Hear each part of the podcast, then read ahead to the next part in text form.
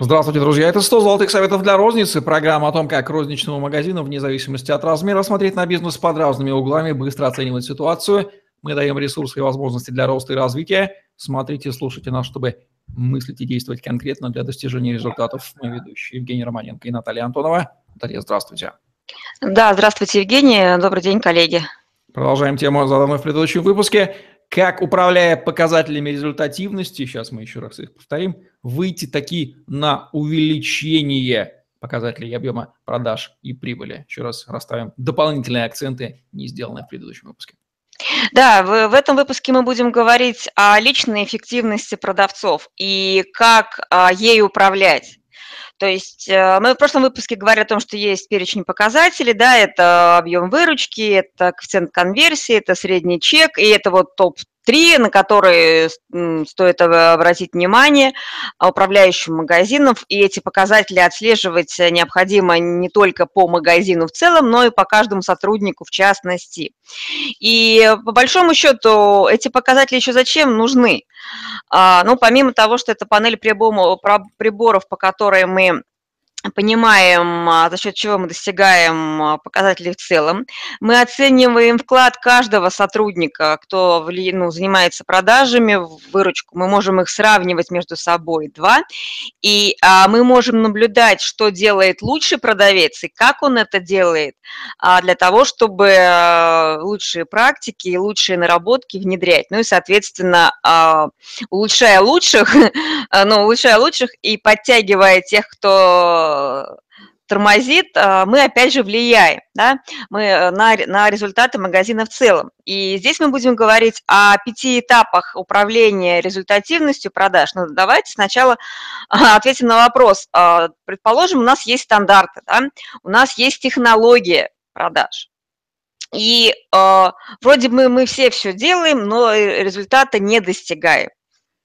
И э, вот а, по большому счету выполнение стандартов ради стандартов, то есть ради галочки, то есть когда мы требуем сотрудников соблюдения выполнения, только соблюдения выполнения стандартов, не объясняя, а, что на что влияет и зачем им нужно именно это делать, а мы не управляем процессом продаж, мы думаем, что управляем. То есть одни думают, что управляют, а другие делают вид, что ими управляют и продолжают делать то, что считают нужным и объясняет свое поведение, что там покупатели не пришли, у нас вот это не так, и там коммерческий отдел делает не то, и вот э, э, появляется игра в горячую, ну, горячую картошку. А, поэтому э, вернемся к тому, что у продавцов должны быть личные показатели э, эффективности. А, эти показатели нам для начала необходимо определить, а, опираясь на то, на наши фактические данные, и для каждой отрасли это могут быть разные показатели. Э, допустим, ну, а, не во всех можно влиять, в магазинах можно влиять на коэффициент конверсии. То есть, по большому счету, на трафик вообще продавец не влияет на трафик. То есть сказать, что тут приехал, ну, то есть каким образом? То есть это маркетинг влияет, это реклама влияет, это акции а, могут повлиять а, на трафик, но продавец как таковой на этот показатель а, а, влияния не оказывает. И ставить ему как плановый, ну, это просто безумие. Скорее всего, это показатель будет отлично для маркетолога, для тех, кто а, завязан на а продвижение торговой точки, это будет э, показателем эффективности для продавца, нет.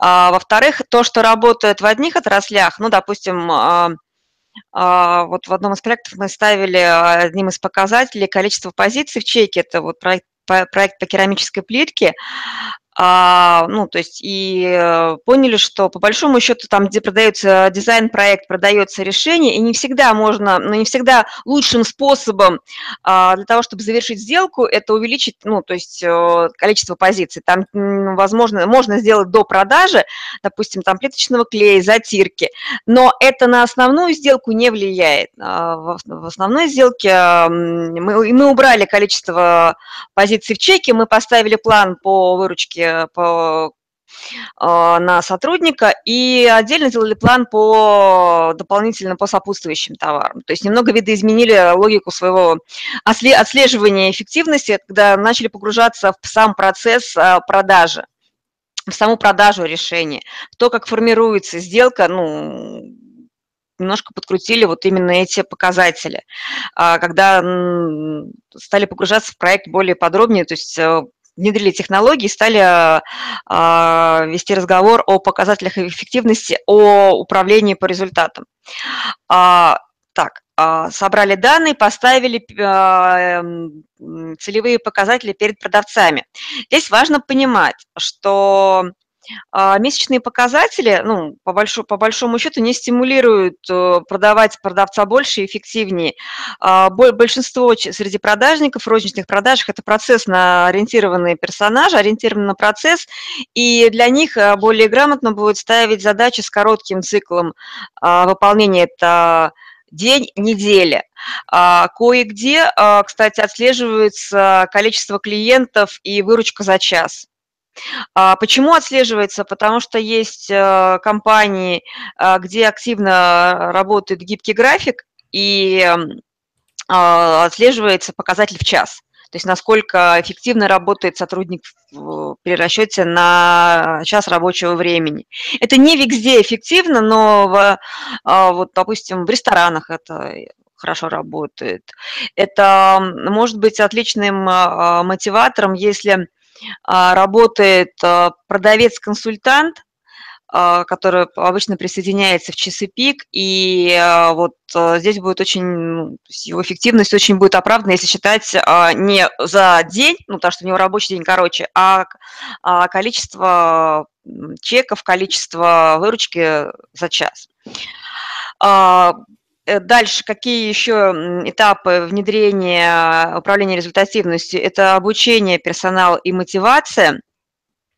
А, причем здесь не всегда может быть денежная мотивация, по большому счету это может быть и конкурсы, и соревнования – на лучшие результаты. Это может быть и, нематериальное премирование, какие-то сертификаты, а, дипломы, поездки, то есть э, признание вклада в общее дело, стажировки, а, там, допустим, походы в боулинг команды. То есть вот это все а, здесь это тоже работает э, при отслеживании показателей. То есть это, во-первых, и не только индивидуальных, но если, допустим, это сеть магазинов, да, то есть если мы можем между собой сравнивать э, команды магазинов или были такие случаи, а вот в моей практике, а, нас э, э, меняли, то есть собирали команду управляющих, э, топ-персонала и меняли магазинами, то есть выходили мы на передовую, то есть меня, меняли руководители, меняли персонал и отслеживали эффективность э, то есть такие, в игровой форме были такие дни, так называемые игровые, в которых можно было проявить себя. А, дальше, ну и контроль достижений, и а, это, скажем так, это цикл, то есть нельзя, допустим, поставить показатели, эм, ну, и, допустим, не выполнили, делать что ничего не происходит. Важно разбираться, а, почему мы не выполняем показатели, или почему мы перевыполняем, или за счет чего мы выполнили, и что можно сделать для того, чтобы достигать плановых показателей.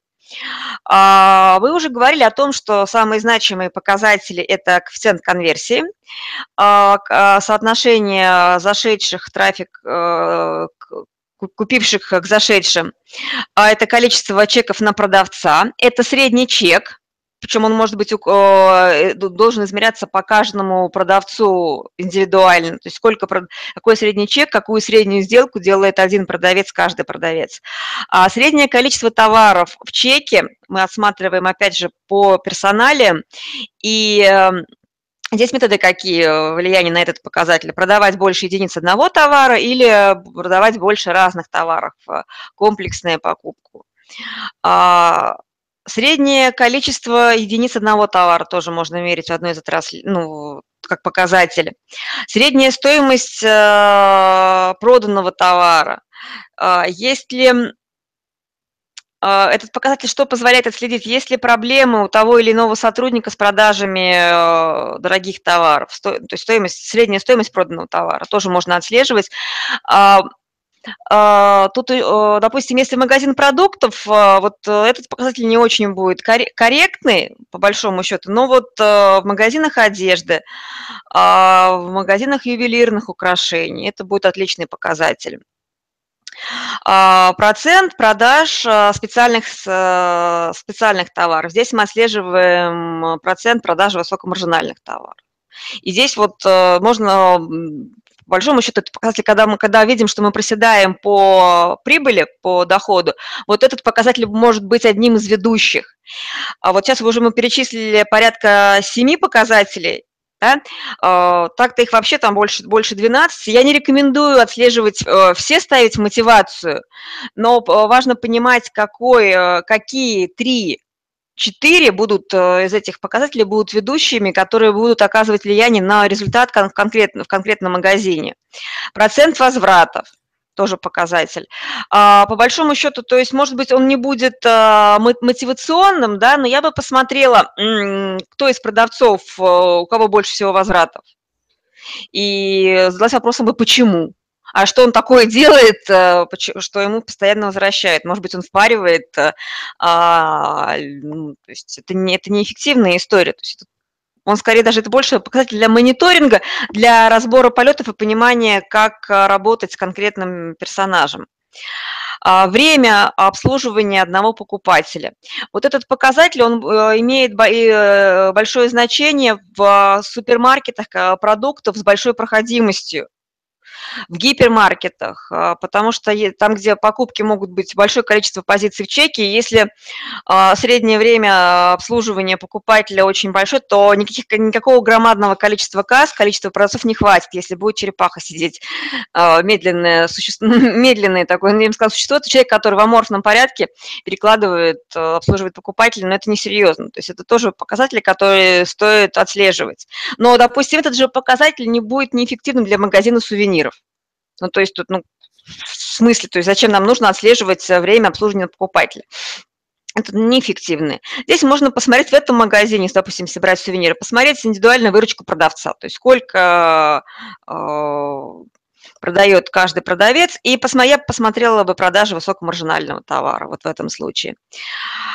Э, если в в бизнесе есть запись на замер, а, на предрасчет, э, необходимо рассчитывать заказ, то можно отслеживать воронку продаж, то есть какой процент замеров, конверсия замеры, э, в, в, в расчеты, а, то есть каждый этап воронки продаж отслеживать э, конверсию каждого этапа тоже очень полезно, потому что а, работая с каждым этапом, а, управляющий видит, где он может оказывать влияние на прибыль, на продажи. То есть это вот ну, это не мотивационный показатель, но это помогает управлять продажами и прибылью.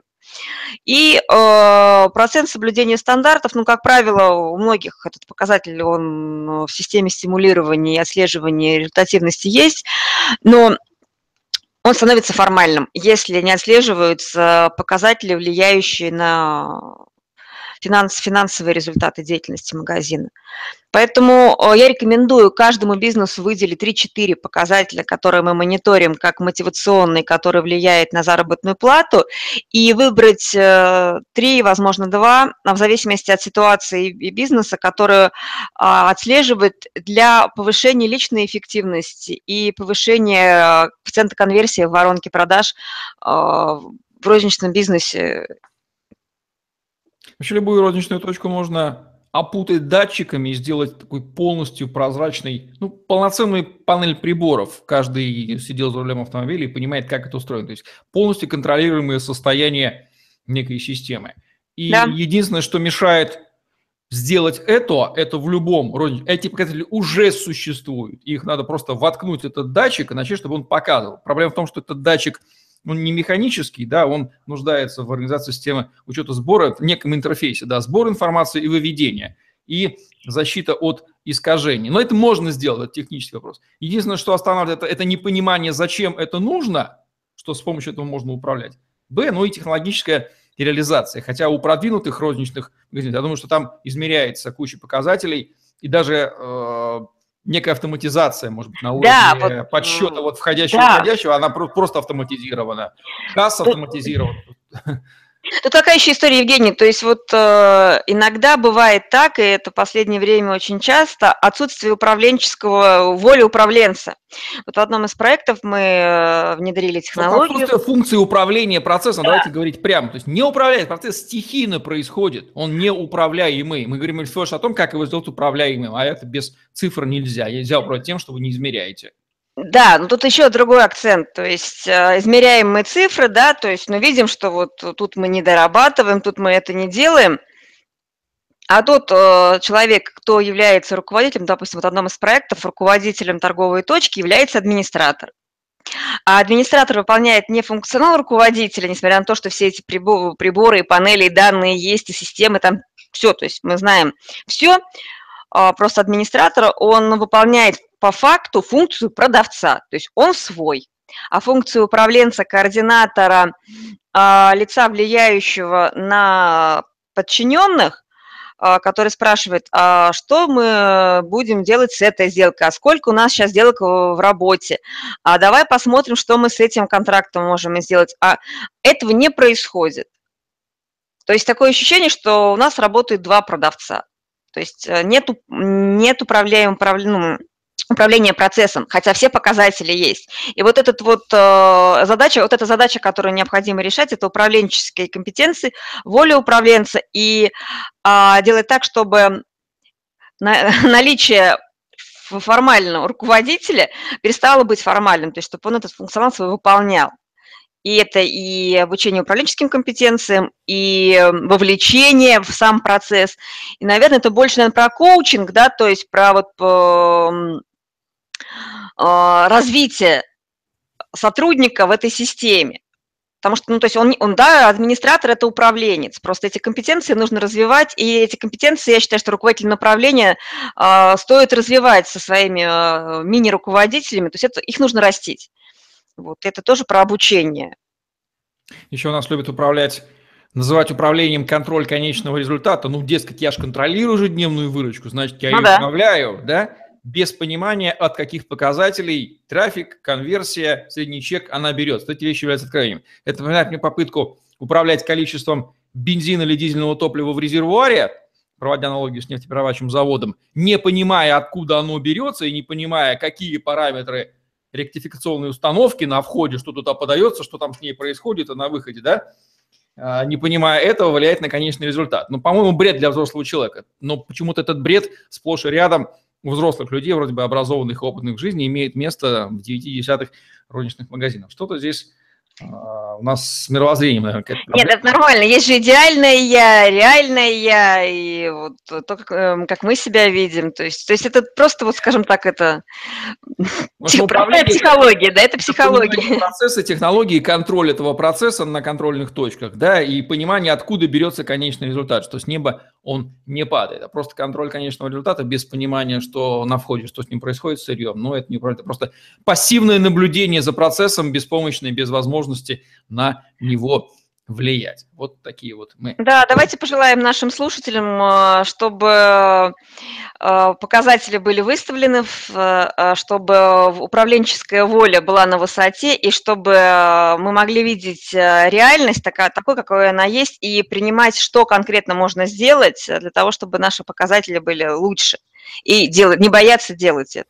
Прекрасно. Ну, а рецепт, как это делать, Наталья Антонова, в программе 100 золотых советов для розницы. Лайк, комментарий, подписывайтесь на наш YouTube-канал, чтобы не пропустить новые интересные видео с вашими любимыми экспертами. То, что вы не измеряете, тем вы не управляете. Измерение автоматически ведет за собой управление. Ну а что измерять и как это управлять, Наталья вам рассказала. Всем удачи, всем пока. Удачи.